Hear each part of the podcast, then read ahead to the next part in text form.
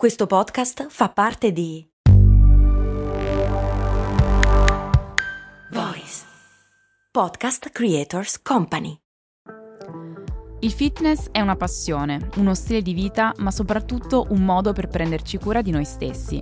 Io sono Virginia Gambardella, divulgatrice in ambito benessere. Virgin Active Talks è il primo podcast di allenamento che non parla di allenamento, ma di tutti quei fattori che lo possono influenzare. Segui il podcast per scoprire come vivere al meglio il tuo benessere. Gem, Uè, dimmi. ma te che hai fatto cose molto elettrificate l'anno scorso, no? Eh, Non è che rifai una serie anche quest'anno che volevo capire un po' di cose? tipo? E la cosa delle bollette più care per colpa del gas, tipo. Mm, ci sto. Vi ricordate la miniserie dell'anno scorso Cose molto elettrificate? Ehi, magari vale la pena un ripasso, eh? Comunque, avevamo parlato del processo di transizione energetica e di quanto siano importanti le energie rinnovabili. Oggi è il caso di tornare sull'argomento perché ci sono delle novità. Sì, ok, il prezzo dell'energia che sale, l'avete sentito, e quello è un aspetto. Ma ci sono anche delle buone notizie, eh? Per esempio, c'è una maggiore attenzione generale alla questione dell'indipendenza energetica e ci sono sempre più modi in cui voi, io, insomma, i cittadini possono fare la loro parte. E ne parleremo. Si sta facendo molto in realtà e dai dati delle ultime ricerche viene fuori che l'Italia è messa molto meglio di quanto molti credano riguardo proprio alla transizione, nel senso che facciamo dei gran bei numeri. Poi parleremo anche delle iniziative rivolte ai consumatori che al momento hanno qualche difficoltà proprio per i costi che aumentano. E a questo proposito, nella prima puntata di Cose molto energetiche, voglio parlarvi di un tema che sta venendo fuori in modo sempre più evidente. L'importanza per l'Italia di raggiungere la propria libertà energetica. Grazie. Sigla!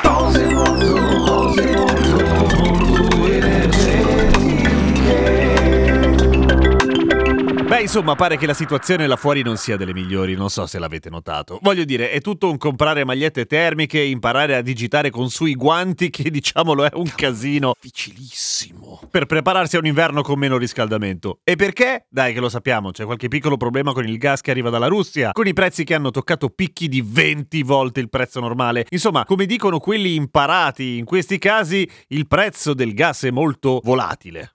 D'altra parte è gas. Gem, ti prego. Ok, dicevo, gas caro, riscaldamento più caro. Ci sta. Ma perché aumenta la bolletta della luce invece? Ecco, e qui arriviamo al punto della nostra prima puntata di cose molto energetiche. Aumenta anche il costo dell'elettricità perché in Italia molta dell'elettricità appunto viene prodotta proprio bruciando gas.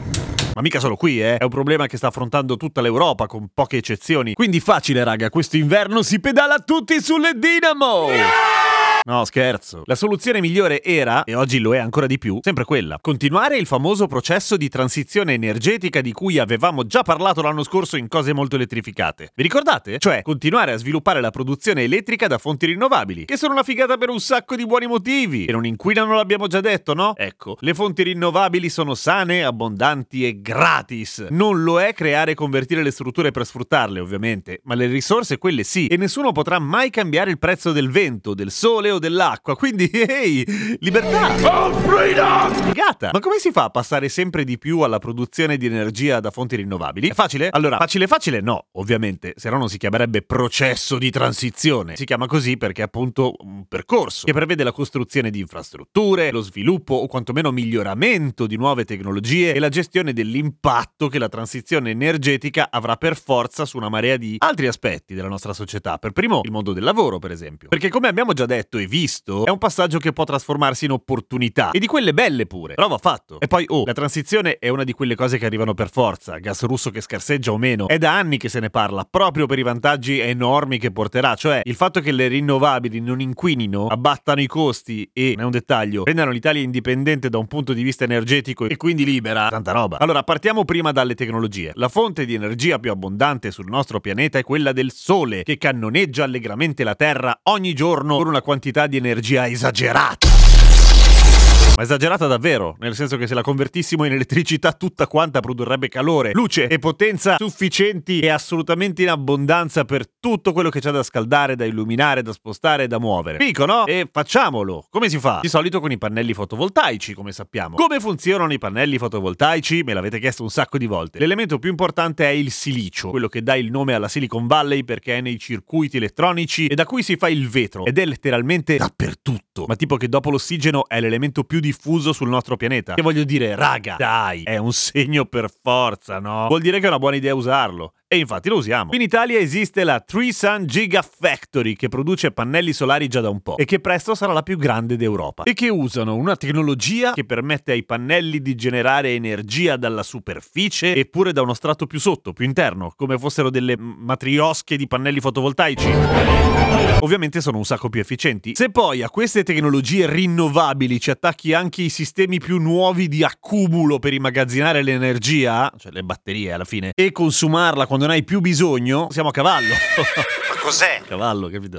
A Santa Barbara, che sembra in California ma è molto più vicino, ce n'è uno super tecnologico appena inaugurato. Ok, non è in California, ma dove? È in Toscana, ah, proprio qua dietro. Ma il sole non è mica l'unica e per quanto appunto sia super abbondante, ci sono zone più fortunate per quanto riguarda il bel tempo e altre meno. E ve lo dico dalla pianura padana, quindi ne so qualcosa. Per esempio, sempre in Toscana con la geotermia, cioè il calore che viene da sottoterra, viene prodotto un terzo del fabbisogno energetico di tutta la regione. Un terzo, è un casino. E poi c'è l'idroelettrico e l'eolico, su cui in Italia stiamo andando forti. Vedi per esempio il nuovo impianto appena inaugurato a Castelmauro. Sempre in California? No, è in Molise. Non fare battute sul Molise. Stai tranquillo. Insomma, avremo modo di parlarne in lungo e in largo qui a cose molto energetiche e c'è anche tutta la questione delle iniziative che puntano all'indipendenza e alla libertà energetica delle persone e questo è un tema tutto nuovo. Per esempio, sapete cosa sono le comunità energetiche rinnovabili? Sono di fatto l'installazione di impianti di energia rinnovabile, metti i classici pannelli per dire, però in modo condiviso. Con chi? Eh, può essere una comunità fatta dai vicini di casa, che installano per esempio i pannelli sul tetto del palazzo, classico, no? Ma anche imprese o pubbliche amministrazioni che si mettono d'accordo fra loro. E ovviamente ci sono un botto di vantaggi. Intanto gli incentivi, come il super bonus del 110% e la possibilità di generare energia in eccesso che viene immessa nella rete e quindi rivenduta di base. Tutto questo, tra l'altro, si muove nella direzione di quello che si chiama smart grid, cioè le reti intelligenti, che sono fondamentali per abilitare questo tipo di sistema. Ed è fighissimo. Uno dei primi esempi e dei migliori in Italia è la comunità mediterranea che è a Ragusa, o nel Ragusano comunque, che è nata nel 2021 e ha messo insieme piccole e medie imprese su 60 ettari di territorio. Però, insomma, sono un'opportunità che è davvero alla portata di tutti. Tutto questo per dire, una transizione energetica è una cosa grossa, lo so, lo ripeto, ma da un po' di anni ci stiamo lavorando di brutto, noi umani, voglio dire, e oggi al non trascurabile problemino del fatto che stiamo, tipo, esaurendo le risorse e con loro tutto il nostro pianeta, ecco, si è aggiunta la questione del costo del gas e quindi dell'energia, per cui abbiamo un mucchio di buoni motivi per arrivare il prima possibile a essere liberi, grazie all'indipendenza energetica e alla sostenibilità delle nostre divertenti ma maledettamente inquinanti umane esistenze.